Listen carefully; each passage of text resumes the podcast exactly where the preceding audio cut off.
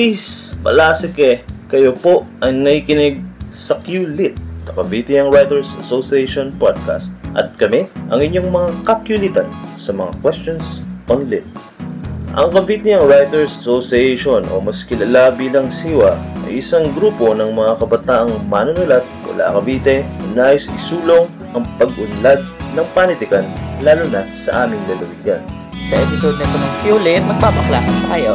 Sa site natin ng queer literature, ano bang hanas nito? Para lang ba ito sa mga bakla, tomboy, pretty baboy, gano'n? O mas bongga pa, gano'n. We're gonna spill some tea today, mga sis. Magandang umaga, tanghali, gabi. Kayo po ay nakikinig sa QLIT, the Cavite Young Writers Association Podcast. Kami ang inyong mga kakulitan sa questions on literature. Ako po si Joshua, ang inyong tagapagdaloy para sa episode na ito. Ako po si Alisa, isa sa mga participants at kasapi rin po ng SIWA.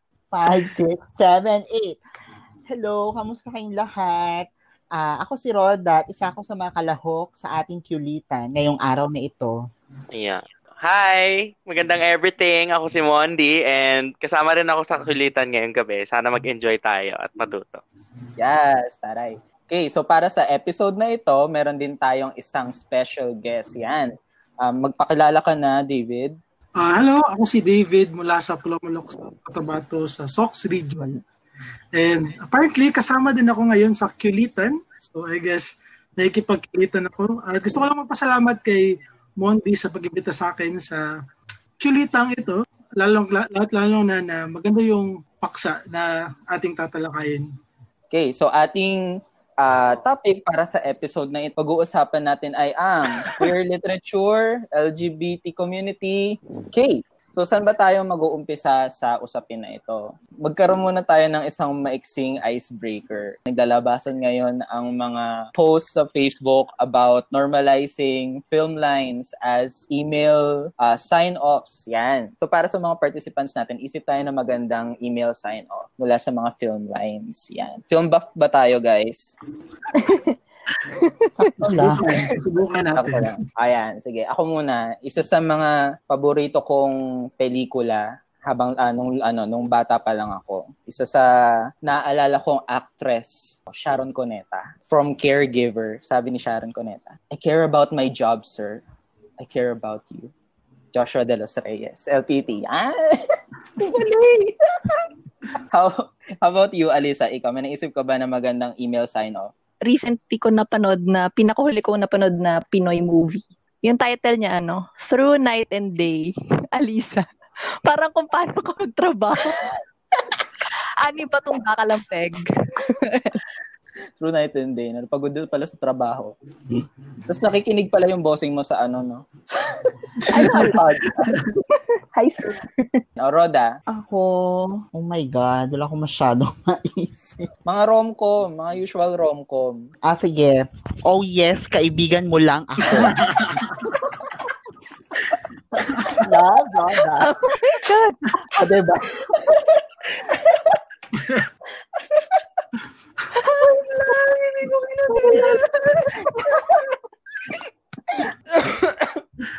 ko wait lang, okay. Kaya ba sundan, David?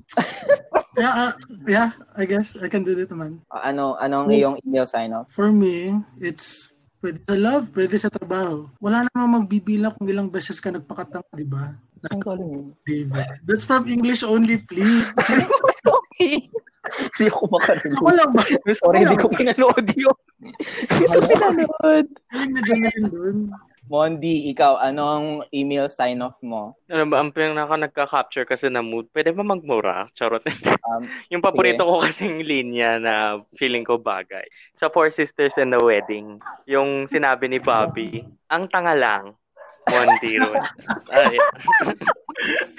Kapag yung mga email na yung tipong hahanapin sa'yo yung sinabi mo na doon sa naunang email, pakagigil. So yun, ang tanga lang. Experience ba yan? Sa mga nare-receive galing school? Lalo sa mga mga taong pinaglumaan na ng panahon. Just oh my God. Yan. Okay, so ayan na, medyo nakuha na natin yung energy na kaya kailanganin natin for the episode, di ba? Di ba sabi sa'yo magandang idea to eh? Okay, so ang ating topic para sa episode na ito ay queer literature, queerness, LGBTQ community.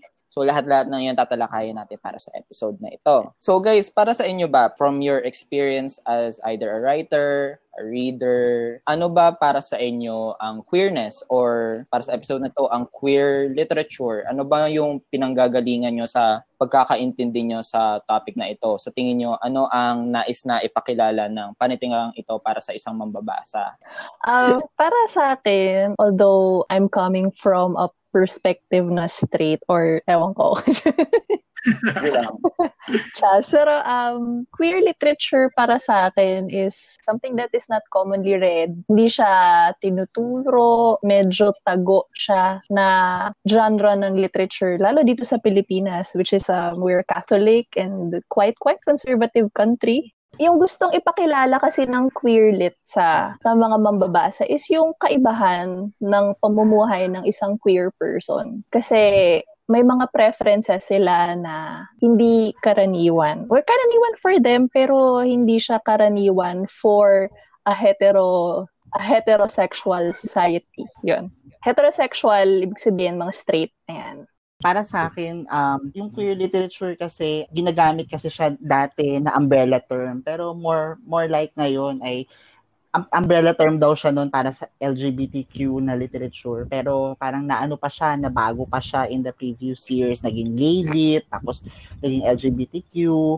Tapos, later on, sa ilang mga pag-aaral, in-identify na ito na hindi siya naglalump ng mga iba't ibang mga identities. Nagbibigay siya ng particular na attention dun sa suspension pa nga nung mga identities na yon. Dahil pinapakilala niya na fluid ang sexualidad, ang identities, at pwedeng magbago siya at a certain time. So, ganun din siguro sa panitikan ng mga, sa queer na nagbabago siya through times, tapos nagbabago-bago rin siya ng mga tema, hindi lang siya nakatutok lagi sa identity. Kaya siya queer dahil may mga iba't ibang layers din siya ng pagiging queer at hindi lang yung identity niya yung nagiging focus niya. Para din naman siyang movement na nagbabago-bago. Mondi. Okay. Ayan. So, para sa akin, ang queer lit, parang ganun din eh. Pagkakaintindi ko kasi sa kanya dati, parang umbrella din. Umbrella term, especially for yung mga kwento sa LGBTQ++ na spectrum. So, yun, for me, usually, ang queer lit is anything na hindi yung cis or yung heteronormative na heterosexual na mga kwento. So, di ba parang yun kasi yung default kung tawagin. So, usually outside of that. Yun. Okay. Sige, David. Para sa akin, it's a literature of subversion and transgression, but at the same time, acceptance and insistence, more specifically in the context of being LGBTQIA+.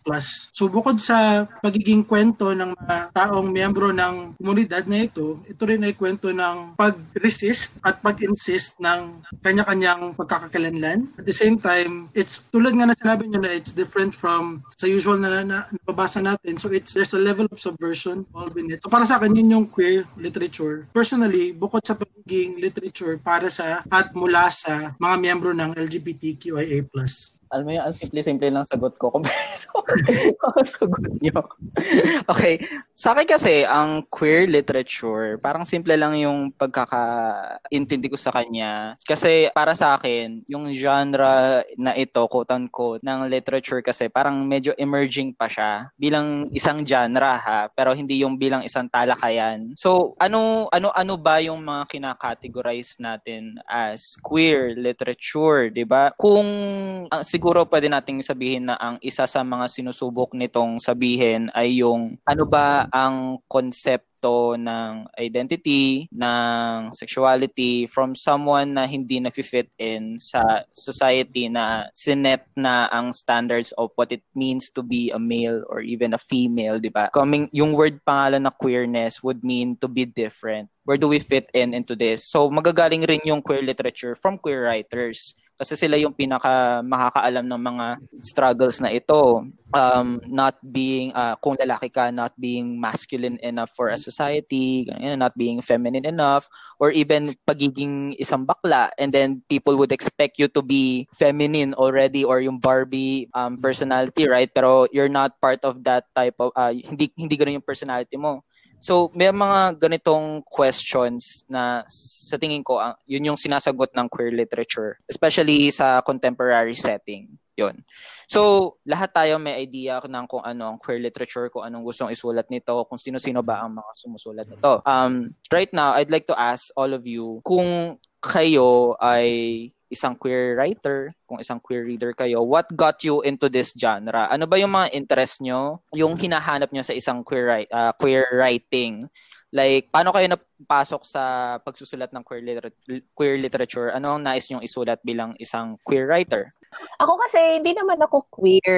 So, sumusubok ako bumasa ng mga sulatin na nanggaling sa mga queer writers. Si Sir Jerry Gracio, yung hinanap ko sa kanya na experiences, feeling ko kasi yung ibang mga persona niya sa mga poems, gender neutral siya, pero higit doon, mula sa iba pang mga writers na natangka ko ng basahin is yung alternative experience na alam mo sila lang yung makakapag. Sila lang yung meron nun. Most especially in terms of karanasan nila sa katawan, karanasan nila sa pakikitungo sa kapwa. The use of their language is different. So kung halimbawa ako, writer, na magpo-persona or magsusulat ko ba, I'll take a persona of a queer person, mahihirapan ako kasi hindi organic sa akin yun. Ayun, so, bakit ako nagbabasa ng queer literature? Kasi it offers an alternative experience. At mas makulay siya. Masiksik. Ang dami-daming mga bagay sa mundo na na-experience ng isang queer person na hindi na-experience ng isang straight because they're confined to the normalities dictated by the society already. True. Char. Ano nga ulit yung question? Sorry. Paano ba kayo nagdada ng ang hirap pantayan ng ni Alisa? Sorry na. Kiri lang. Oh, like, paano ba kayo napasok sa either pagbabasa or pagsusulat ng queer literature? Ano ba yung na-attract? Saan ka na-attract sa queer literature? Ayun. Ako, nung una, ang classic na nung mga nabasa kong literature. Doon sa panahon ng Ladlad. So yung panahon ng Ladlad, diba, nung mga unang panahon, nung mga early 2000, hindi pa ganun ka-popular yung LGBTQ lit, yung queer lit itself. At para sa akin, naghahanap ako ng something or some form na may identify ko din yung mga experiences ko, yung feelings, yung tragedies, etc. na hindi usually present dun sa mga literature na straight ang sumulat. So, nung panahon na yun, parang para sa akin, something siya na kung para makarelate, para makahanap ng space. Kasi madalas walang space para sa mga queer writers, queer readers, kung alin ba yung areas or themes na tumatalakay din sa kanilang lived experiences. So napakahalaga para sa akin yun, lived experiences kasi napakahalagang i-appreciate siya dahil maraming mga themes na lumalabas dun sa lived experiences, like yung usapin ng discrimination, like usapin ng transphobia, ng homophobia, ng violence na dinaranas ng mga queer people.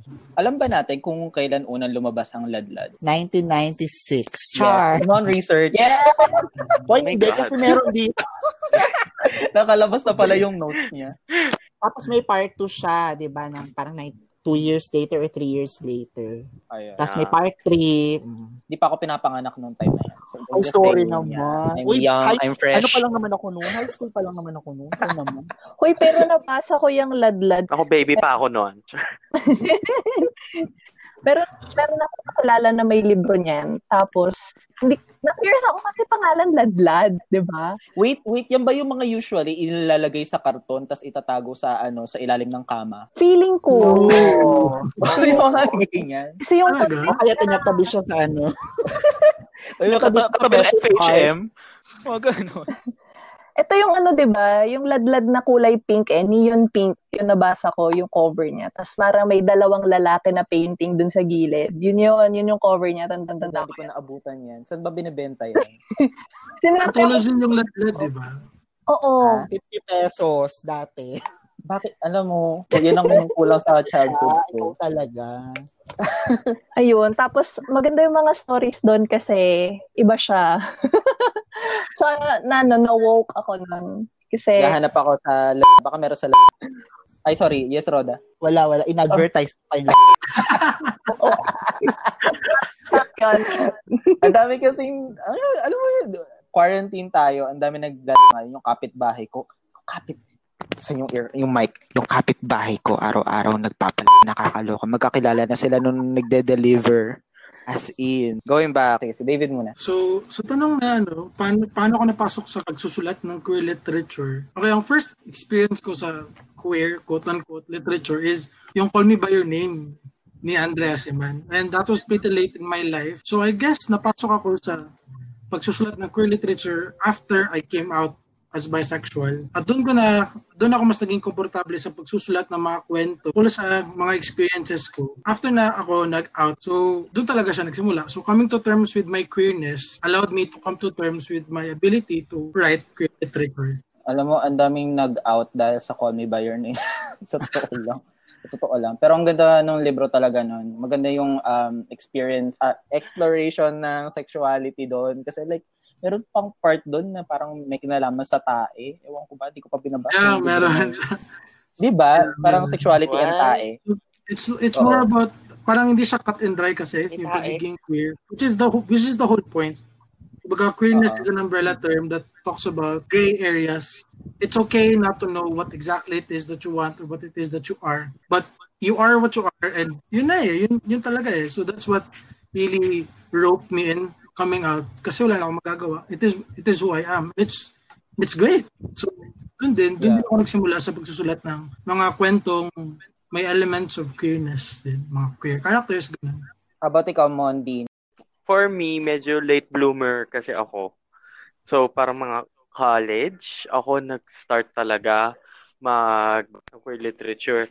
Ang ano kasi niyan, parang mabasa ako ng YA. Usually kasi mga Western yung binabasa ko noon. Tapos, yun nga, eventually naumay ako na bakit. Puro na lang yung, puro straight. Tapos parang, doon ko kasi na-realize na hindi ako straight. So parang nag-start ako maghanap ng mga kwento na may mga boy meets boy, ganyan. Tapos, ayun, parang nangyari, nag-hoard ako bigla nun ng mga librong ano. Like, babasahin ko yung likod ng libro. Tapos, bakla ba to? Titignan ko. Tapos, parang, kapag ano. Ayun, kunin ko kagad. Tapos, eventually, dumami binabasa ko. Tapos, nagsistart na rin ako magsulat nung ganon. Tapos, until it came to the point din na naumay ako na puro lalaki na lang. So, hanap naman tayo ng mga babae naman. So, doon parang nag-expand. Tapos parang mas naiintindihan ko na yung experience, sarili kong experience. Tapos, nakikita ko rin na hindi lang ako yung may ganoong experience. At pati doon sa mga na parehas lang. Pero, iba rin yung sa kanila kasi iba rin yung mga doon sa nababasa ko. Yun. Ayun. In my case kasi, to be honest, hindi talaga ako palabasa ng kung ano man makakategorize mo ng queer literature. Kung itatanong mo kung ano na una ko nabasang queer literature, it would have to be Picture of Dorian Gray by Oscar Wilde. Pero parang minsan kasi naman talaga hindi rin talaga siya kinakount as queer literature just because may queerness yung bida doon, di ba? Because of his narcissism doon. Pero I would say na yung if usapang queer stories, ewan ko, parang mas na-enlighten ako or mas na-encounter ko siya with movies and films, di ba? Like, I don't know, alam mo yung mga usual bomba na mga bomba films, ito seryoso yun talaga, alam mo ang pangit ng childhood ko now looking at it, pero... Pero yung mga usual ganun type of films and then eventually makakarating tayo doon sa, alam mo yun, yung movie na yung pagdadalaga ni Maximo Oliveros. Yun talaga. And then, yung ang sayo ng dalawang kaliwang paa, mga ganyan-ganyan. So, yung parang more of yung navigation ng identity mo in your early years, di ba? And then, eventually, parang pupunta ako sa more on East Asian films. Muna yung mga Wong Kar-wai, mga ganyan-ganyan. Yung Tropical Maladies, mga ganyan. So, yung pag-identify ko with queer stories kasi mas ano siya with film. Sa literature, konti lang eh. Yung sina Ocean Vuong lang. And then, sino yung isa yung YA writer din, yung sumulat ng Everyday. David Levitan. Pero yung Levitan. With queer stories talaga. Yeah. Mas malaki sa akin yung impact ng film. So, yun siya. So, yun. So, obviously, meron tayong iba't ibang danas or experience sa kung paano tayo na pumaling sa queer stories, no? Siguro, maganda rin tanong is na pag-uusapan natin itong mga iba't ibang klaseng queer stories, di ba? Kung paano nakikilala ang identity sa iba't ibang paraan, sa iba't ibang storya, right? Sa kasalukuyang panahon, sa kontemporaryong panahon, no? Nasaan ba ang queer writings? Nasaan ba ang queer stories? Nasaan ba ang queer writers? Ano yung nais niyang patunayan sa kasalukuyan? Kasi parang kanina nabanggit ko na parang emerging pa lang talaga siya sa literary scene eh. Hindi pa siya as established compared with your other genres of literature eh. Like, where does it fit in ba? Sa workshop, halimbawa, sa mga akda, with the publishing industry, sa edukasyon. Ano ba yung current state niya sa sarili niyong palagay? In general ba? In general lang. Sige, Mondi, ikaw muna. Ay, siguro kasi hindi ko kasi ako masyadong aware sa kung ano yung nangyayari sa kanya sa labas ng Pilipinas. Other than, kasi I follow some queer authors and nagbo-boom naman siya in the West. I don't know about the other countries, but dito sa Pilipinas, I'd say na hindi ko alam kung emerging yung tamang term kasi parang lagpas na siya ron eh. Parang for me, nagsiset na siya ng parang may nagro-root na siya. Parang ganun. Kasi meron na rin, may workshops na yung Global Grace, like yung if you're familiar with that, sa UP. I think they already had 2 rounds the workshops for poetry and fiction for queer literature. Tapos, that's in partnership with foreign, I'm not sure if US, basta. Tapos, meron na ring mga anthology. Yun nga, bukod dun sa Ladlad, meron pang isa, yung Aura na anthology. Tapos, meron na ring mga children's books na queer. Meron kami na publish na ganun, meron din ang dami rin iba pa na yung isa nga palang award pa si ang ikaklit sa aming hardin. Tapos meron pang parang every year meron ng literary call for queer literature. So definitely may place na siya in Philippine literature. Ang hindi ko lang masabi is if sobrang laki ba nung present. Kasi, yun nga, other established literary entities, yung hindi pa rin yun yung focus. So, pero I can definitely say na, na siya, established. Tingin ko lang kasi, di ba, kaya ko kasi nasabi kanina na parang emerging siya. Kasi kung nabanggit nyo kanina yung mga, like yung workshops and then yung anthologies, most of them would nakalagay dun sa mga pamagat nila, parang either second pa lang or first national workshop dun sa QLIT. Sa local setting to local setting, second national workshop on queer literature or whatever. And then iilan-ilan lang or bilang lang na mga pamagat ng children's story na queer literature. Or if ever man meron, pinakamarami man siguro, I guess, sa community would either be in Wattpad writing or in fan fiction, in young adult fiction. Doon siguro yung pinakamalaking market with queer writing. No? So yun, kaya ko lang naman siya nabanggit as an emerging genre or emerging literature. Although when you put it like that, kasi parang hanggang ngayon kapag nabanggit mong queer lit or if you try to do something na queer lit, considered pa rin siya na ang groundbreaking mo naman. Ganun. Yeah. So I guess emerging pa rin siya kahit na meron ng na-establish na present. Itatabi mo rin kasi siya with ano eh, sa parang sa problem ng defining kung ano ba ang 21st century literature eh. Kasi parang hindi pa naman totally tapos yung identification niya or kung paano natin siya kinikilala. Parang wala pang set of boundary na kung paano natin siya paano natin makakategorize ang isang akda as queer writing, diba? So parang nasa exploration ano pa tayo. Siguro para sa akin, mas madami ng opportunities ngayon kumpara noon. Kaya siguro okay pa rin naman yung term na emerging. Pero at the same time, ano na kasi siya, kumbaga hindi naman na siya tulad noong Ladlad days at yung iba pa, yung prior pa nga sa Ladlad na parang tabu siya o kaya para siyang underground material. Kasi ngayon marami ng opportunities for publishing. For example, sa BLTX, isang example lang, meron silang mga, yung zines, yung popularization ng zines, napakadaming mga queer writers, artists, naglalabas ng mga zines. Tapos, nagkaroon pa nga ng initiative yung BLTX, parang some 2 years ago, di ba, yung women at saka LGBTQ writers na BLTX.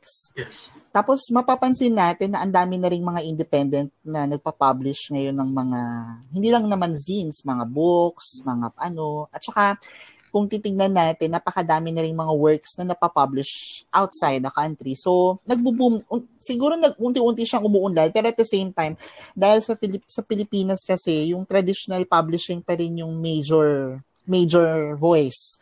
Kakaunti lang din yung nangangahas dahil yun, meron ding standards yung traditional publishing at meron din siyang mga limited lang din yung kaya niyang bigyan ng opportunities for publishing. So, mahaba-haba pang struggles yan. Tapos, syempre, may iba pang mga issues like, syempre, yung mga nasa academia na mga queer writers versus nasa communities na queer writers and artists. So, yun. Do you think meron pa hanggang ngayon na yung parang major publishing companies? Do you think na meron pa rin silang hesitation pagdating sa publishing ng this kind of work? I don't know. Share lang. Yung opinion nyo lang naman. Baka si Mondi may masabi siya dyan. Di masabi. Mondi! O kaya si Davey. Grabe eh. Nanlalaglag. Meron ba, Mon? I mean, yung most ano. Oo. Hindi ko kasi masabi kasi parang ang accusatory. Pero go lang, spill the tea. Go lang. Kailangan natin. I mean, mostly kasi kapag nagpapasa ako nung ganun, doon na talaga sa alam ko na ano, na tumatanggap nung ganung akda. Pero siguro pag sa ano na lang, sa ibang literary call, if you'll notice, yung mga papasahan mo na ganyan, parang hindi bebenta yung kwento, ganyan. Yun lang naman. Ewan ko kasi, hindi ko kasi alam kung matter ba siya na queer yung topic or pangit lang talaga yung sulat. I mean, there's also that possibility, di ba? Pero I don't wanna name names, pero ang masasabi ko lang siguro, meron pa rin kasing ibang mga entity na yung, syempre, personal politics nila yung ano. Tapos, yun, syempre, hahawa yun dun sa screening process nung ano. David, ikaw, parang kanina ka pa in deep thought. Yeah, I agree with most of what everyone said, especially with that El Bondi na hindi it's not, I don't think it's fair to say na it's emerging because we risk the erasure of the efforts of those that have come before. At the same time, this feeling that there's a scarcity of content that is queer-lit also tells us that we're not really, di ba? So, but sa tanong na kung saan ba yung QLIT, it's there. The thing is, minsan kasi we have to ask para kanino ba yung mga kwento, para ba sa LGBTQ lang o para sa lahat. So baka we're not there at that transition or threshold where we can actually say na yung QLIT has penetrated the mainstream or whatever that is. But it's there. Like for example, sa Southern Philippines, may Libulan anthology. Ito yung tinakbo ko kanina. So it's Bisayang Antolohiya sa Katitikan Queer. It's from the Katitikan Journal sa the Journal of the South dun sa Buwan Mindanao. Tapos there's this new book then released with J. Neil Garcia as the editor, yung Busilak. At bukod pa dyan, yung mga previous part tulad ng mga kila Jerry Gracio, so mga tao sa Ladlad. So it's not, I don't think it's fair to say na it's emerging, but we should also not gloss over the fact na may kakulangan nga sa spaces wherein pwede ngang mag-publish ng mga queer literature freely. Kaya nag-emerge yung mga sinabi ni Roda na merong BLTX, which is self-publishing, that allows us to take control of the process and publish our own stuff. Kasi I also tried that with BLTX din ako, with other queer writers and women writers. And so maganda for me with the talk about major publishing is that we have a publishing house siguro na dedicated for queer literature. The same way as yung Sagantala Press, which is dedicated to feminist literature, di ba? Correct me if I'm wrong, di ba merong ganun? So it's there, but there's still a problem with it. Especially since we are judging it with heteronormative standards. Kasi yun naman talaga yung gusto nating i-overcome. Yung standards na kung kinagamit natin para i-judge yung other kinds of literature. Yun lang sa akin. Dami kong sanabi. Madam, part ka ba ng Gantala? Ano ba? Paano ba pronounce yung Gantala? Gantala. Ano part ng Gantala?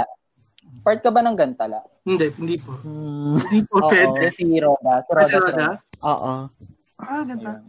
Yeah, so yun. Alisa? Nakaka-relate ako doon sa mga sinasabi ng mga kasama natin dito sa podcast na to kasi mula dun sa women's episode, we have the commonality of this kind of struggle, lalo na sa publishing houses na yung mga experiences o mga nasulat ng mga babaeng writer, ng mga queer writer ay hindi madalas nabibigyan ng espasyo sa mga big publishing companies. May issue din ng bakit sinesensor tong mga ganitong klaseng writing. Meron ding issue ng representation sa workshops. Yan. Ilan ba sa mga sinalihan natin na mga writing workshops yung nagko-consider ng experiences ng isang queer person? O meron ba sa kanilang sumusulat ng o nakakaintindi? I mean, oo, emerging yung genre ng queer lit. Pero pag ba ito nauso sa YA, lalo na nga nauso yung mga BL, and does it transcend to a much more deeper understanding of the queer community? Kasi it works the same way with women experiences. Kasi ganito, parang sa akin kasi talaga na emerging yung ako yung nag-dictate na emerging ang queer literature. Pero kasi guys, ang pinanggagalingan ko kasi diyan is yung kung saang industriya ako nabibilang, which is sa paaralan. So, di ba teacher ako, di ba? Sa experience ko, sa halimbawa sa college pa lang, parang kahit na literature yung kinuha kong course, parang ang queer lit is kukunin pa rin siya as an elective. Hindi pa rin siya pre-required na subject. And then pupunta pa tayo sa high school, sa public. Hindi rin siya gano'n na-introduce. Alam mo yun, parang yung queer stories, yung mga people in charge of sharing these stories, yung sa DepEd. Parang ang laki kasi ng process ng censorship sa pagpili ng mga kwento na mailalabas para sa mga estudyante. Yun yung harsh truths na kung sabi natin sa subject na English, di ba, meron tayong lessons on grammar and language, pero there's also literature. Ano ba kasi yung tatalakayin sa literature na kailangan matutunan ng isang bata? Parang isang mahalagang bagay na matutunan ng isang bata sa kanilang edad sa high school is yung konsepto ng identity. But at the same time, ito yung parang pinaka nalalaktawan na lesson na hindi ganon natatalakay sa paaralan. Alam mo yun? Yung irony nun sa public school pa lang yun Parang mas malala pa with private schools na magpa-assignment ka lang, guys. Magpa-assignment ka lang that tackles anything about sexuality and gender. Parang magpa-assignment ka lang ng anything with queerness, ganun. Would be parang tatanggalin agad yan ni bossing. Parang ganun siya. So yun yung parang emergence na tinutukoy ko kasi sa contemporary setup, mas nagiging mainstream na siya, pero sa labas ng pamantasan ng school. Nandiyan nga yung binanggit ni Alisa na BL, yung mga boys love, yung mga comics natin with YA novels, YA literature, with Wattpad as a platform, mga ganyan-ganyan. So emerging siya in a sense na unti-unti na siyang natatanggap ng mas malaking community. Parang ganun yung naiisip ko kasi. In my halimbawa naman sa case ko nung pagbibinata or pagdadalaga ko, parang Hindi ko rin siya na-encounter. Eh. Na-encounter ko siya sa sarili kong kwarto with sa mga movies na napapanood ko. So, yun lang naman. Parang meron pa ba tayo maidadagdag doon? Ako. O, Alisa, sige. The fact na eto tayo na naghahanap tayo ng katulad ng mga ladlat na hindi naman natin siya usually makikita sa popular bookstores. So, the fact na naghahanap tayo ng ganito mga klaseng storya, ibig sabihin, hindi siya readily available for everyone. Minsan, nakatago siya sa mga singit-singit ng mga maliliit na bookshop. O kaya, in a form of a zine. Or siguro nowadays, in a form of a blog site or a Facebook post. Or some other content na alternative, nahahanapin mo talaga. Hindi siya out there. Yun. So, in a way, parang yung queer literature here in the Philippines is closeted pa din. Well, hopefully, the understanding of the understanding ng mas nakararami sa society nito yung mas important kailangan yakapin kung ano yung hinihahain sa atin unti-unti ngayon itong queer lit. Kasi nga, nauso sa YA yung BL, yan, nauso sa ibang bansa. So, baka naman, it would lead to a better understanding of the queer community. So yun, parang napag-usapan na rin naman natin yung ilang mga parang struggles with the with the genre and with the writers who are behind the genre. Eh. So, ano pa ba yung sa tingin nating iba pang problems or struggles na kinaharap ng mga queer writers ngayon? Like, personally, ano ba yung, bilang isang queer writer, ano ba yung mga naging pagsubok nyo sa pagsusulat or sa pagpapublish ng mga akda nyo, Roda? Sige, ako yung siguro kung problems, kasi syempre marami sa mga queer writers din, hindi sila tulad nung iba yung isa sa mga napansin ko, karamihan sa kanila may ibang work at hindi sila full-time na writers. Kakaunti lang yung full-time writers na queer writers, no? Nasa kadalasan sa kanila nasa akademya o kaya nasa media. Pero yung mga ibang mga nagtatry na magsulat, meron din silang ibang mga buhay.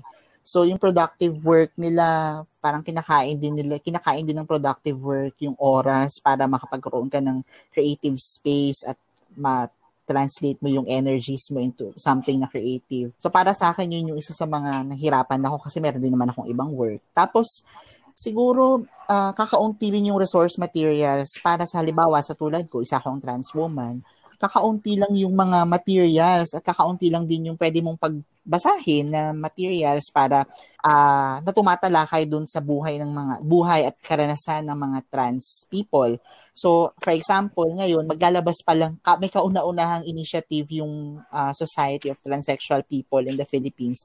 Meron silang initiative na maglabas ng anthology ng mga trans women. So, yun pa lang yun. Wala pang, other than that, wala. Tapos, kahit mga researches, kakaunti. So, sa palagay ko, isa yun sa mga setback na kinakaharap pa rin for my part. Hindi ako makapagsulat ng mabuti dahil kapos sa materials. So, challenge ko is, dun sa sagot ko where how I first came into writing queer literature, first challenge talaga is coming to terms with my queerness and feeling that I'm allowed to write about. So, parang yung struggle ko is more of an internal struggle na para pag-accept sa kung sino ako at subsequently, pagsusulat tungkol dito.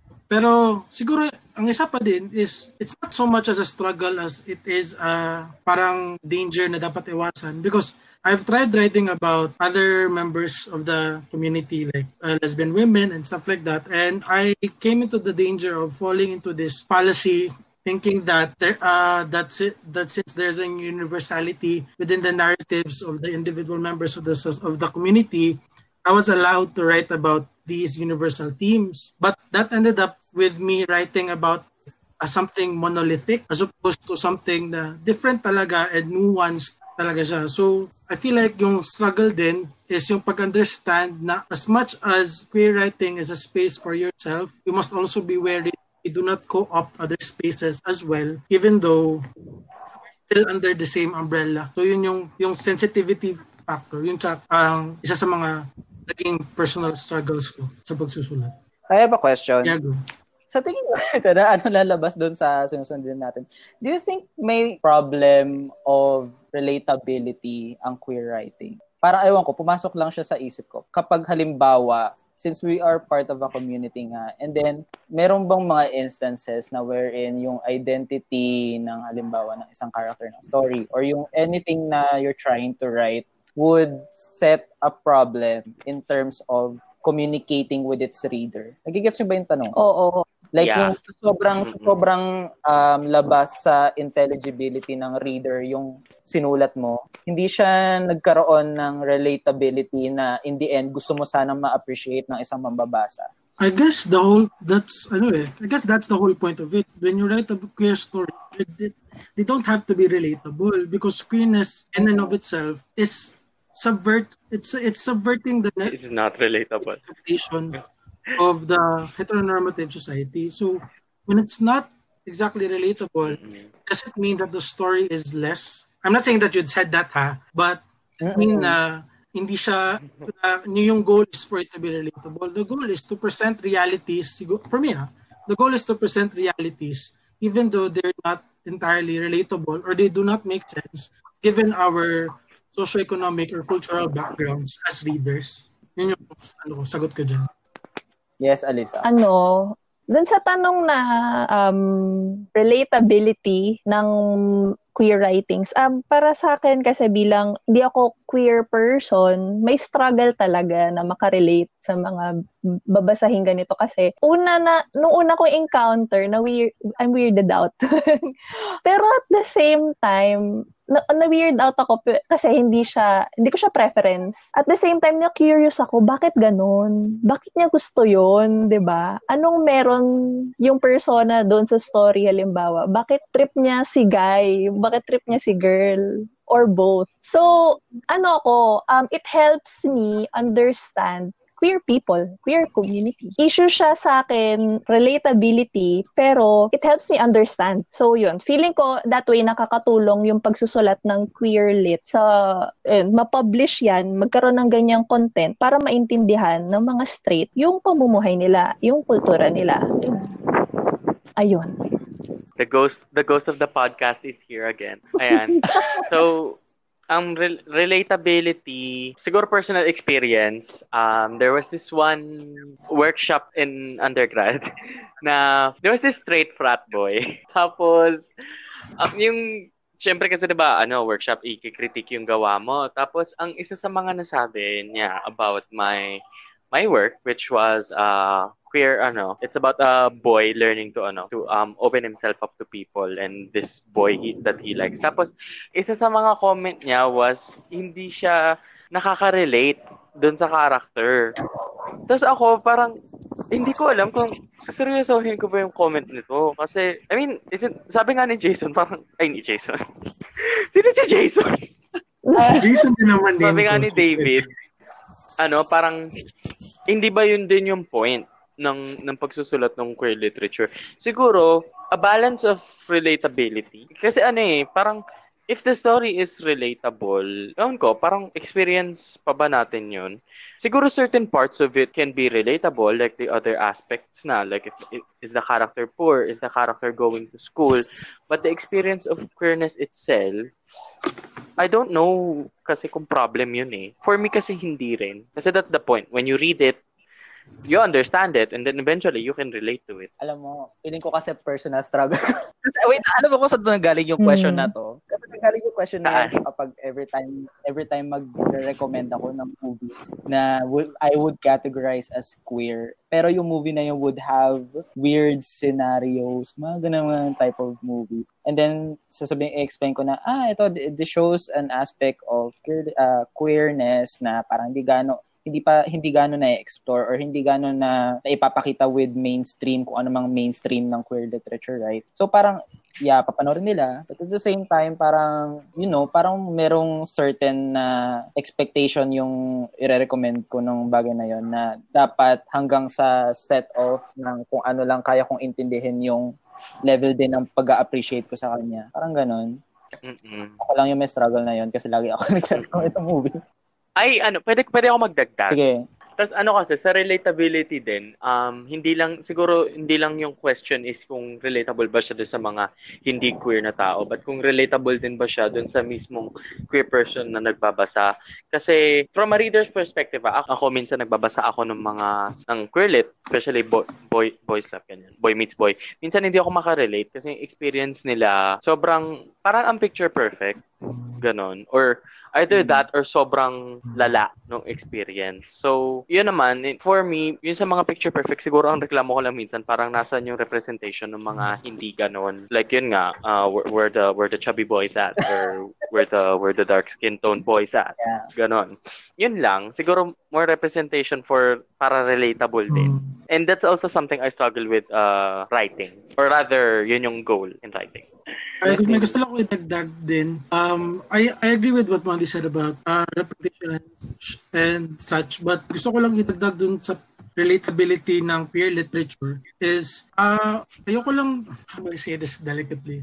Kasi magsulat ka ng queer literature pero yung standards na to judge it reinforces heteronormativity pa din. So, if the goal is to be relatable or to make the straights comfortable, in a sense, parang it defeats the purpose of it. Yun.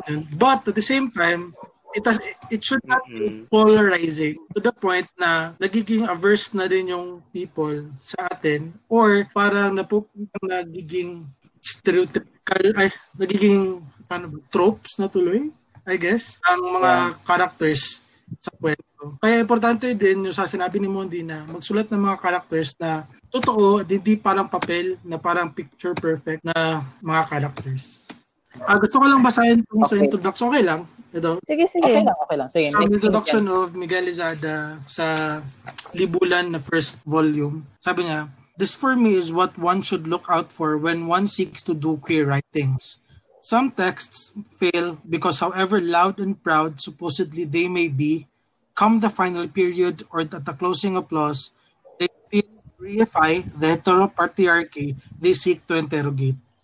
So, for me, isa dapat natin pagpunan ng pansin. We don't have to appease the very system that we question.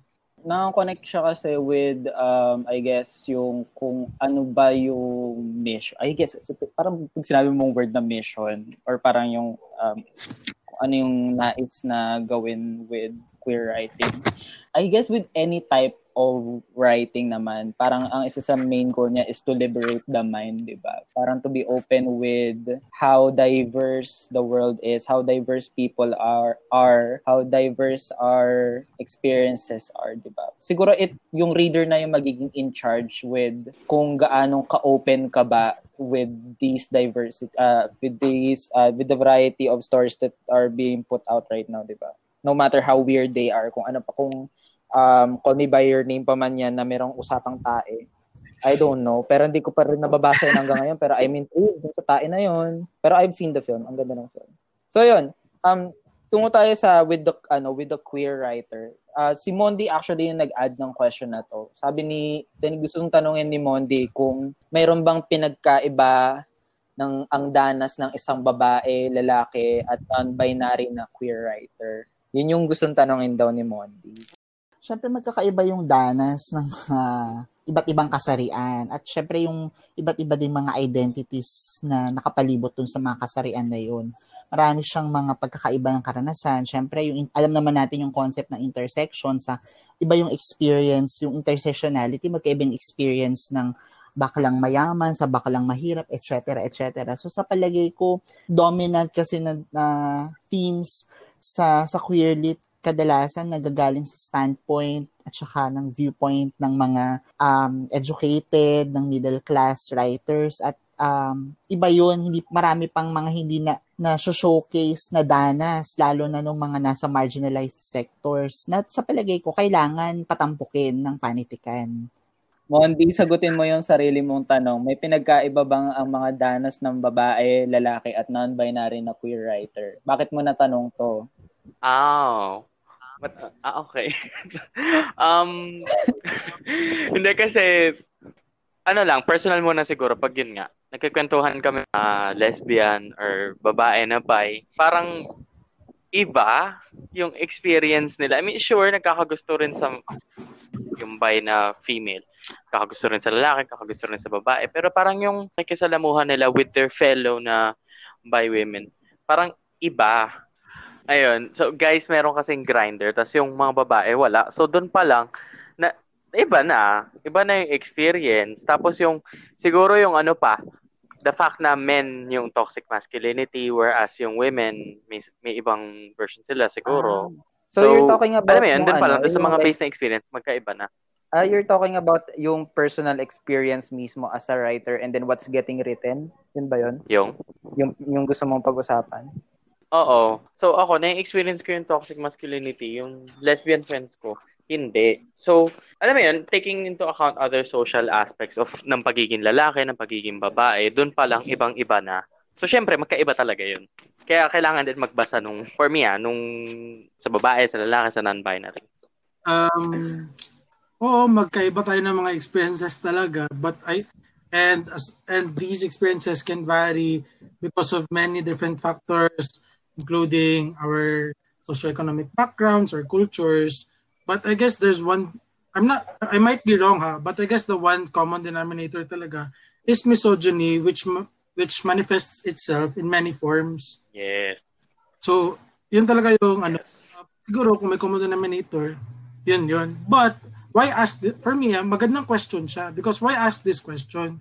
Because even in the queer community, there is still a hierarchy of discrimination and representation. Tulad na lamang sa mainstream media, ang ratio of women loving women to men loving men relationships on media right now, kahit nasa mga online na media, it's not really that good. So, diyan para mismo may disparity na, tama ba ang term, sa representation. So, this is a good question because it also begs other questions which will lead us to streamlining more stories that not limited to the gay experience na kung ano yung first na pumapasok sa utak natin when we talk about LGBT, di ba? So, yun lang masasabi ko.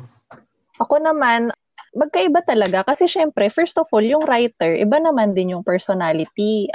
Ako bilang babaeng writer, iba yung experiences ko sa isang queer person, iba rin yung preferences ko from them. So, iba din yung malapit sa puso ko, yung isusulat ko, 'di ba? Pero higit sa mga ito, halimbawa, higit sa mga preferences na ito at mga karanasan na hindi ko na-experience. Pare-parehas natin ang queer at ang babae, parehas nag-experience ng struggle in terms of publishing, in terms of representation.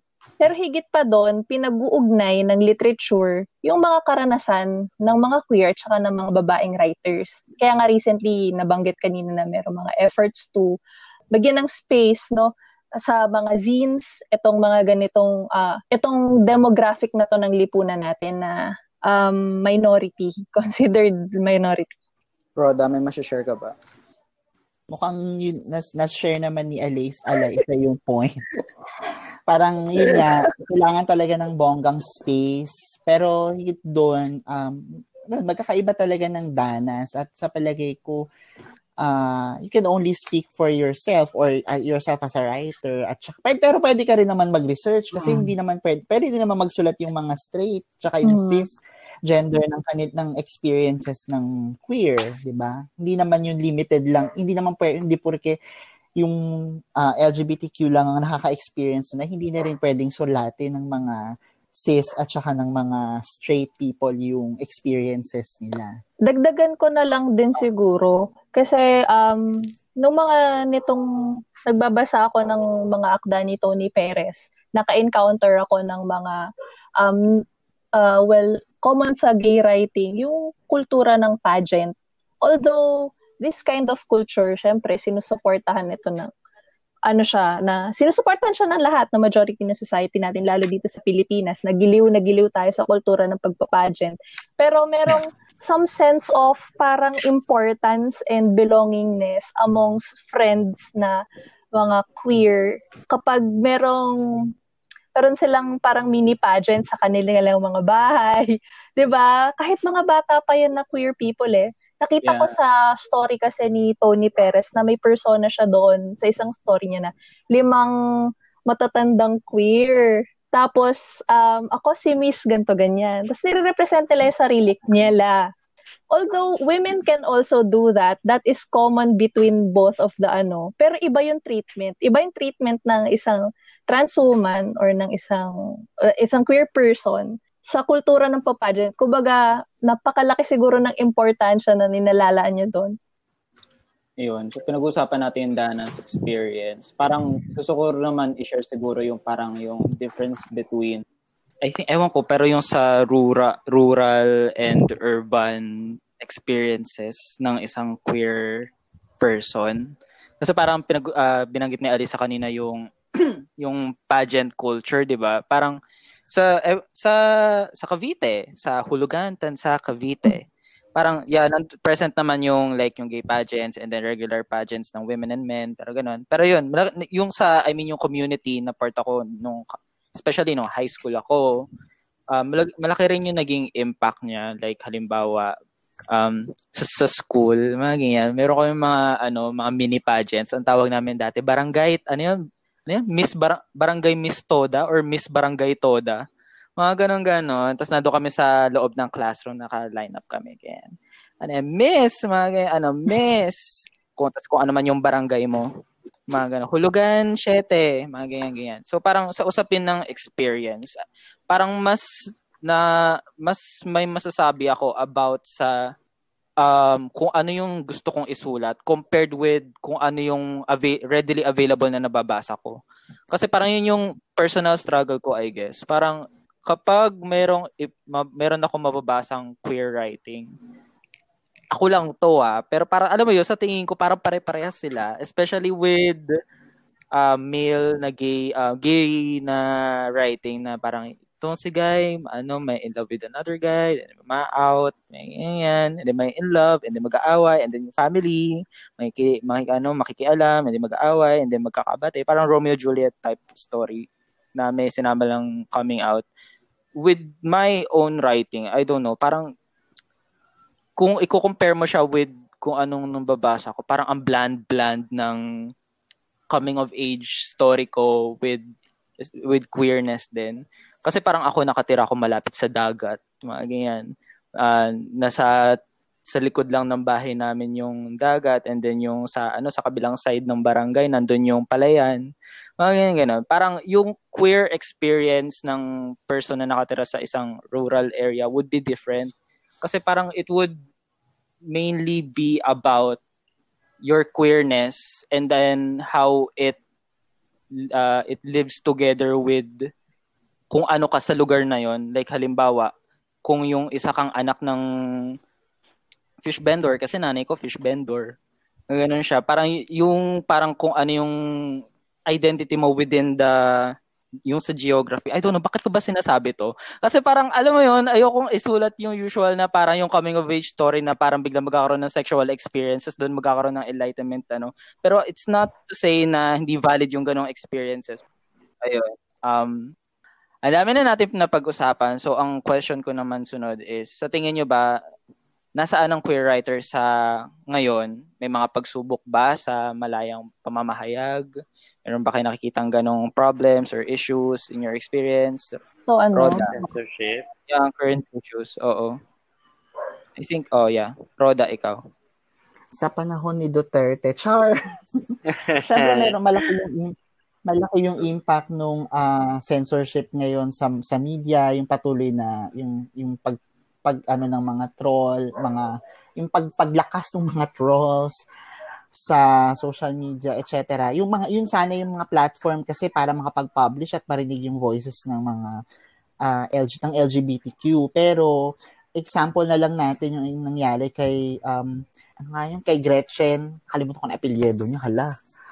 Yung trans woman, di ba, yung bathroom issue sa MRT ba? Hindi, sa Araneta Center. Gretchen Diaz. Na makita natin kung gaano pa katindi, kalalim yung transphobia at yung discrimination sa LGBTQ. Makikita natin doon na napaka-vocal ng mga tao at ng troll. So, napakarami pang kailangang i-educate sa usapin ng SOGSC imbes na magkaroon ng mas maraming space yung queer, yung LGBTQ community sa larangan ng panitikan, sa publishing, nagkakaroon mas napipigilan o mas nagsaset pa ng barrier yung mga current na yung kalagayan ngayon, yung censorship, yung pagtapak sa freedom of the press, yung patuloy na misogyny, yung transphobia, etc. etc.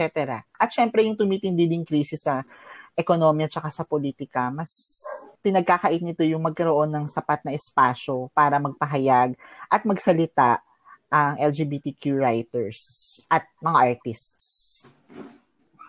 Ano ulit yung tanong? Current issues. Parang yung sinabi ko lang din kanina, yun lang yung masasabi ko.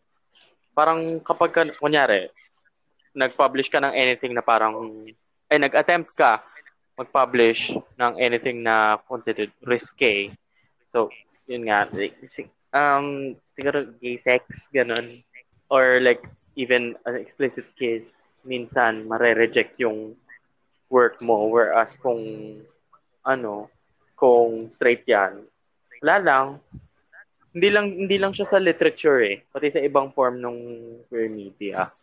Tapos ngayon, yun nga, parang binanggit ni Ate Roda, anything na subversive, kasi diba ngayon uso parang i-connect mo yung issues ng pagiging queer sa larger social issues. Tapos, mas may chance na ma-censor siya kapag masyado siyang, anong tawag doon? Masyado siyang maalab. Pero, yun nga, I don't have much experience with it to say na gano'n. Nakikita ko lang kasi siya. Hindi ko masabing meron talagang direct na struggle with regard to pamalayang pamamahayag, but hindi madali ang pagiging queer o LGBTQ sa isang bansa na ang leader ay sinasabing ginamot niya ang sarili niya mula sa pagiging bakla, o leader na nag-promise na sa wakas pabibigyan na tayo ng isang bill na magproprotekta sa mga kapwa natin LGBT, o isang president na nagpa-pardon ng na nagpa-pardon ng isang kriminal na pumatay ng isa nating kapatid na trans woman. So, hindi talaga siya madali. And it's difficult to process how you will position yourself in terms of, hindi naman siya difficult siya, but you have to acknowledge na it's harder when system that's supposed to be protecting you fight you, diba? So, hindi siguro sa malayang pamamahayag, but mismo sa pagiging mismo ang may problema or may struggle or challenge tayo. Lalo na at gusto ko din i-highlight na especially during pandemic, yung mga, for example, kung wala ka sa pamilya na hindi katanggap, wala ka sa pamilya na homophobic, pwede din ma-heighten yung possibility of domestic violence because of homophobia. Kasi palagi ka lang nasa bahay mo, di ba? At hindi ka pwedeng lumabas ng basta-basta kasi nga may pandemya nga. So itong mga issue na ito, feeling ko, sa kasalukuyan, all things considered, ang mga major issues talaga, na not necessarily from being a queer writer lang. But, since mga issues nga ito ay lumulutang, maganda din siguro kung maisulat din o matalakay sa pamamagitan ng pagsusulat. Yun lang sa tingin ko. Alisa. Ayun. Sa akin, pinakamalapit siguro na nabalitaan ko, sadly, is yung isa kong kaibigan na queer person, taga Lucena, Quezon siya. Associated siya with his or her, yung kanyang school publication, kasi associated siya doon. Tapos writer siya, pero hindi niya pinapractice kasi dahil sa kahirapan ng buhay, nag-shift siya ng career and so on and so forth. Cut the story short, recently, nabalitaan ko na may sundalong pumunta sa bahay nila at ni-red tag siya. Yun. So, natakot yung family niya para sa kanya, at nung araw na bumisita yung sundalo doon sa bahay nila, wala siya doon. So, yung nanay yung nakasalo nung inquiry nung sundalo na sinasabi na yung anak niyo, bantayan nyo kasi po baka sumasali sa mga ganto ganyan na mga organisasyon.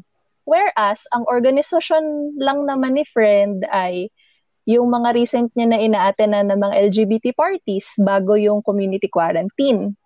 Tapos, may pinakita pa yung sundalo, allegedly, dun sa nanay, na pictures ni friend na kasama yung mga queer friends niya dun sa parties na yun.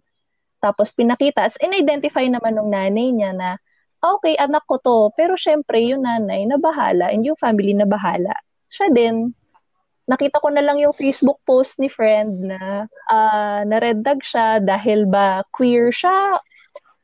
Diba? Yung mga ganon, wala naman siyang, although, nag-express talaga siya ng dismay, ng reklamo, nagreklamo talaga siya about how this government is acting on our problems. Yun. So, marami siyang hanash.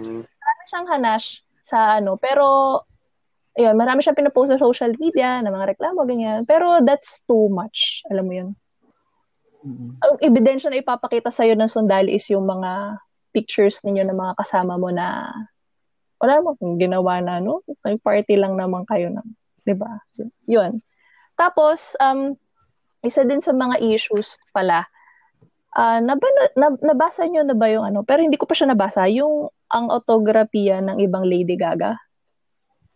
Ni Jack Alvarez. Ay, si Stephanie Alvarez. Nabasa ko na.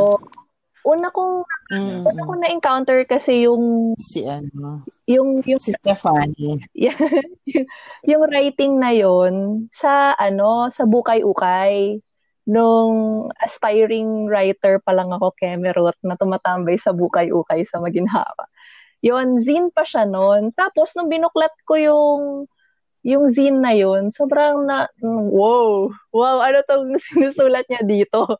Sarang doon ko nalaman na, okay, yung karanasan ng isang gay person na lalo na OFW, may iba ding, ano, may mga iba-ibang issue at specific issue din na kinaharap. Ayun. Naalala ko yung isang parang bahagi doon sa libro. Yung sa, nabasa mo naman ang kabuuan yung, ano, Alisa? Hindi. Libro. Si Mondi ato. Nabasa mo na ba, Mondi? Medyo natakot ako. Meron dong isang part, di ko alam kung accurate to, sorry Jack Alvarez kung nakikinig ka, Stephanie. Yung sa isang parang toll gate, kasi parang nasang bansa siya nun? Magbabayad yata siya ng pag-ibig, tama ba? Basta yung ano, parang makapass siya dun sa toll gate, parang hindi kailangan siyang gawin. Magbabayad siya ng pag-ibig sa embassy, tapos kailangan siyang di kasama niya yung jowa niya. Tapos, kinausap yung jowa. Yung kasama niya, yung may jowa. Yung kasama niya. Tapos yun. Rape muna siya. Para daw makapass. May kailangan siyang gawin. Yun nga. So, bilang hindi pa ako masyadong open sa mga ganong bagay noon, at nabasa ko yun ng pahapyaw, nagulat ako. So, yun. Yung mga ganon, nung araw, tanda ka na, girl. Hindi pa ko handa. So, yun. Doon, unti-unti namulat yung mga struggles na pinagdadaanan nila sa akin. Yun. Okay. Bilisan ko na lang yun sa akin. I think, other than yung struggle ng malayang pamamahayag within sa queer literature, right? May problem din with, kung paano to na-view. Ganon.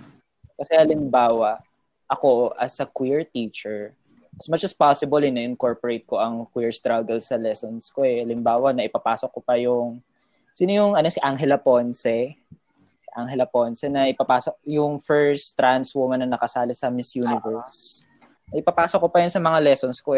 So, yun. Parang, so, sinusubukan kong i-add yung value sa mga ganong types of stories and then i-incorporate sa mga lessons, right? Pero at the same time, may problem pa din sa kung sino yung nais tumanggap ng mga lessons na to or sino yung gustong maka-appreciate or ng values ng mga stories na to. For example, di ba this quarantine, ang daming lumalabas ngayon na kung ano-ano mga types of stories like whether literature, movies, films, or plays even. Kasama na rin doon yung kung mga nailalabas na mga queer stories. Parang meron lang kasi ako nakitang review ata yun ng mga play na parang pinandirian pinandirian yung isang scene doon ng same sex na nagse-sex ata sila doon. Parang kung titignan mo maigi kung ano yung nangyayari doon sa scenario na yun, parang wala naman talagang kadiri-dirid doon. So parang the fact na parang yun yung inilalabas na pagtingin sa queer experience, kung paano siya na-view is a problem.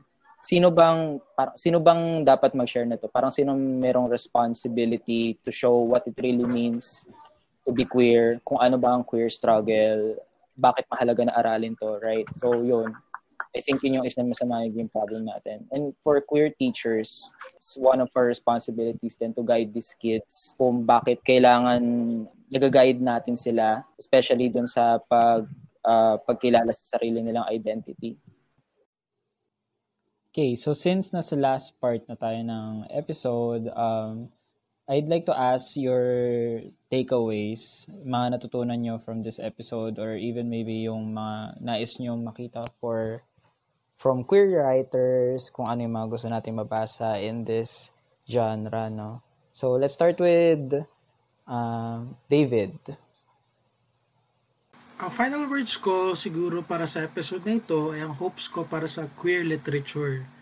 I am hoping to read more queer stories, especially from different regions and different Philippine languages, especially from different ages, walks of life, to really embrace the diversity of the queer experience. Nais ko makapagbasa ng iba't ibang kwento, lalo't-lalo na mga kwentong nagpapa-comfort, nagpapaaliw, at nagbubuklod sa komunidad, bukod sa mga kwentong nagbibigay liwanag sa mga bibigay linaw sa mga problemang kinahaharap ng iba't ibang miyembro ng ating komunidad. Gusto ko ding i-take itong opportunity na ito para magpasalamat sa Cavite Young Writers Association sa pag-imbita sa akin sa podcast nila at sa opportunity na makapag-share ng mga thoughts, especially on queer literature. And I'm happy because bilang isang I just recently identified as a queer writer, so this is a big thing for me to be able to share my thoughts with kapwa young writers and kapwa queer writers. Ang passage na pinili ko ngayon is from Bakla in the City, Toward the Reluctant Queer Politics, ni Glenn Diaz, isang essay na napublish sa Likhaan 13. He quotes Eve Sedgwick, which is a queer theory scholar, I guess is what you would call her. So, queerness then, as Eve Sedgwick famously put it, is recurrent, eddying, troublant. The word queer itself means cross. It is a state of permanent transition and an ease.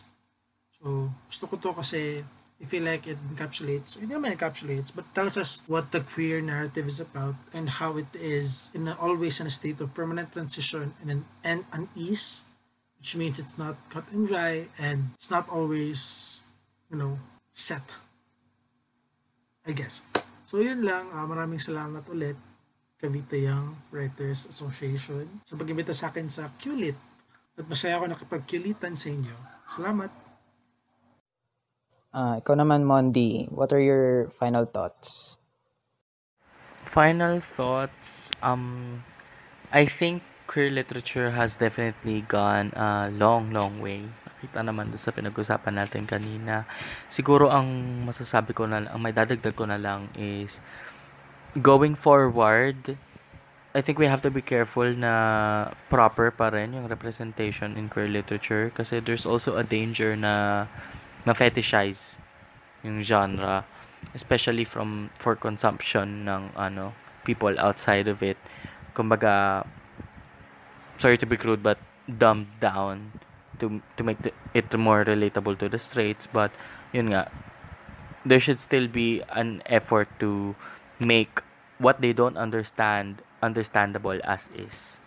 And yun nga, to avoid it being fetishized just for the sake of being famous or fitting into pop culture. Pero yun, good pa rin naman na we're also making a presence na sa pop culture. But yun lang.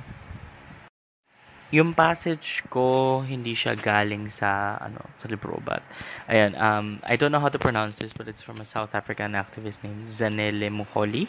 So, yun na lang. Tapos, yung the quote is, if I wait for someone else to validate my existence, it will mean that I'm shortchanging myself. So, golden yan as a writer. Na if no one else wants to write about my story, I'll write it myself and make them understand it. That's all. Ma'am Shroda, para sa'yo, anong natutunan mo for this episode? Para sa akin, mahalaga ang queer literature sa pagpapatampok ng mga danas, issue at pakikibaka ng LGBTQ. Sa pamamagitan ng panitikan, nagkakaroon ng espasyo ang LGBTQ na sa matagal na panahon ay nabubura o itinatago. Isang pagbalikwas ang queer literature sa umiiral sistemang heteronormatibo at ciscentric na panitikan. Mahalaga ang pagtungkulin ng mga manunulat upang patampukin ang kanilang danas, mapapersonal man ito o mas malalim na issue tulad ng pambansang soberanya at karahasan. Mungkahi kung magbasa pa ang mga manunulat tulad ng mga akda ni Sir Wilfredo Pascual na Kilometer Zero, yung antolohiya ng mga lesbian writing sa Pilipinas, yung Tibok, syempre yung Ladlad, yung 3 volume ng Ladlad. Maganda rin yung akda ni Stephanie Alvarez, yung ang autobiografiya ng ibang Lady Gaga.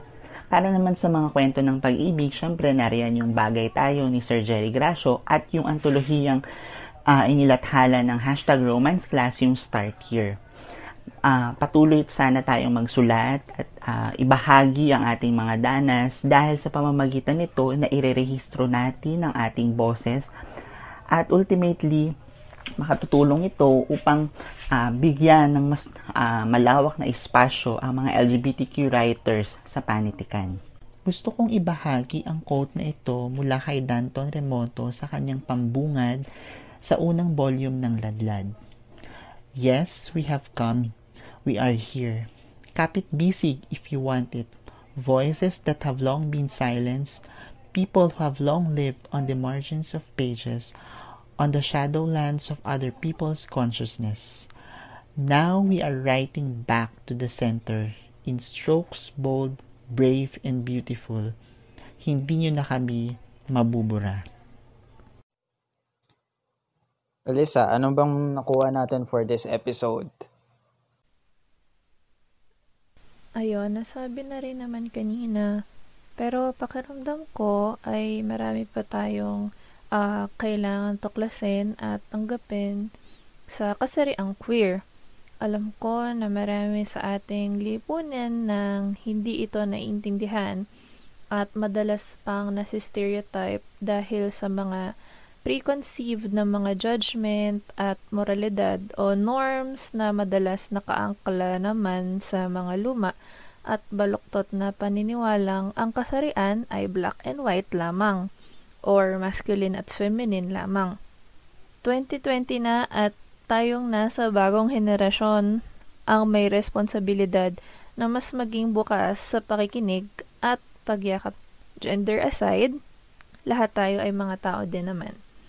Pakiramdam ko ang literature, tulad ng iba pang sining, ang isa sa mga magagandang paraan na makapagtatala ng mga struggles at makapagbibigay sa atin, sa aming mga straight, lalo na, ng edukasyon na hopefully tumungo sa pagyakap at pagrespeto anuman ang kasarian. Nakakalungkot lang na although mas visible na ngayon ang queer books, queer literature sa market, hindi pa rin sapat na maitawid ito sa consciousness ng nakararami. Pero push lang tayo. Ayan.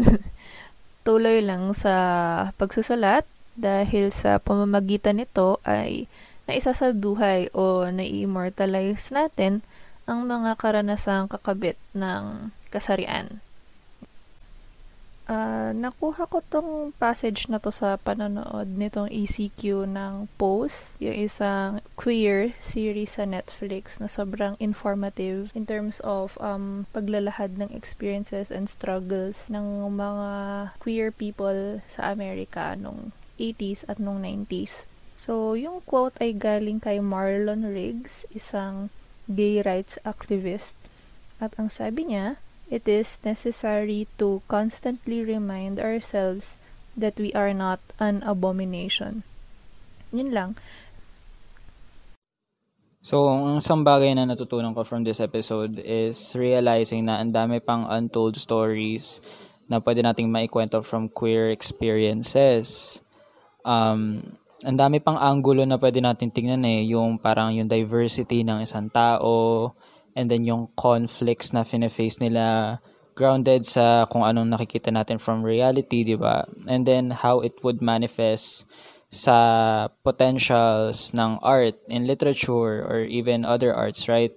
So, with those stories, anong mga bagay na may share natin from readers na pwede nilang matutunan? Pwede nating iparealize sa kanila from our perspective kung anong nararanasan natin as a queer person, as a queer writer. And then, it also opens up opportunities to revisit history, right? Kung ano yung mga danas ng mga other queer writers from the past, kung anong mga naisusulat nila, and then looking kung anong maaari nating isulat ngayon. I think it's a matter of creating spaces or looking for spaces, opportunities para mailathala natin yung kung anong gusto natin maikwento. Kasi mahalaga yun na ibigay natin yung sarili natin pananaw sa kung anong ibig sabihin ng maging bakla, maging tomboy. Every person is a rainbow in the LGBT community, because it's parang it would open our minds sa kung anong potentials, kung anong experience ng isang tao na hindi lang nalilimitahan sa dalawang sex. Because that's how diverse I think humanity can be, diba? So yun. For my passage, actually, it also talks about humanity. Apparently, nung sinerch ko to, na doon ko nalaman na si Walt Whitman pala ay isang gay icon. Pero yun nga. So, ito ay ilang mga lines from his poem called I Sing the Body Electric. I have perceived that to be with those I like is enough. To stop in company with the rest at evening is enough. To be surrounded by beautiful, curious, breathing, laughing flesh is enough. To pass among them, or touch anyone, or rest my arm ever so lightly round his or her neck for a moment. What is this then? I do not ask any more delight. I swim in it as in a sea. There is something in staying close to men and women and looking on them, and in the contact and odor of them, that pleases the soul well. All things please the soul, but these please the soul well. Ganon. So dyan ay tatapos ang isa na namang episode ng QLIT. Sana po kayo ay merong natutunan from this episode. Kita-kits tayo hanggang sa susunod na episode. So, ingat kayo mga peace! Oh, huwag kalimutan mag-subscribe sa QLIT Podcast, ha? Hanapin niyo kami sa Spotify, Stitcher, at Google Podcast. Pakilike na rin ang aming Facebook page, Cavite Young Writers Association. Maraming salamat po ulit sa pakikinig. Let's tayo mga peace!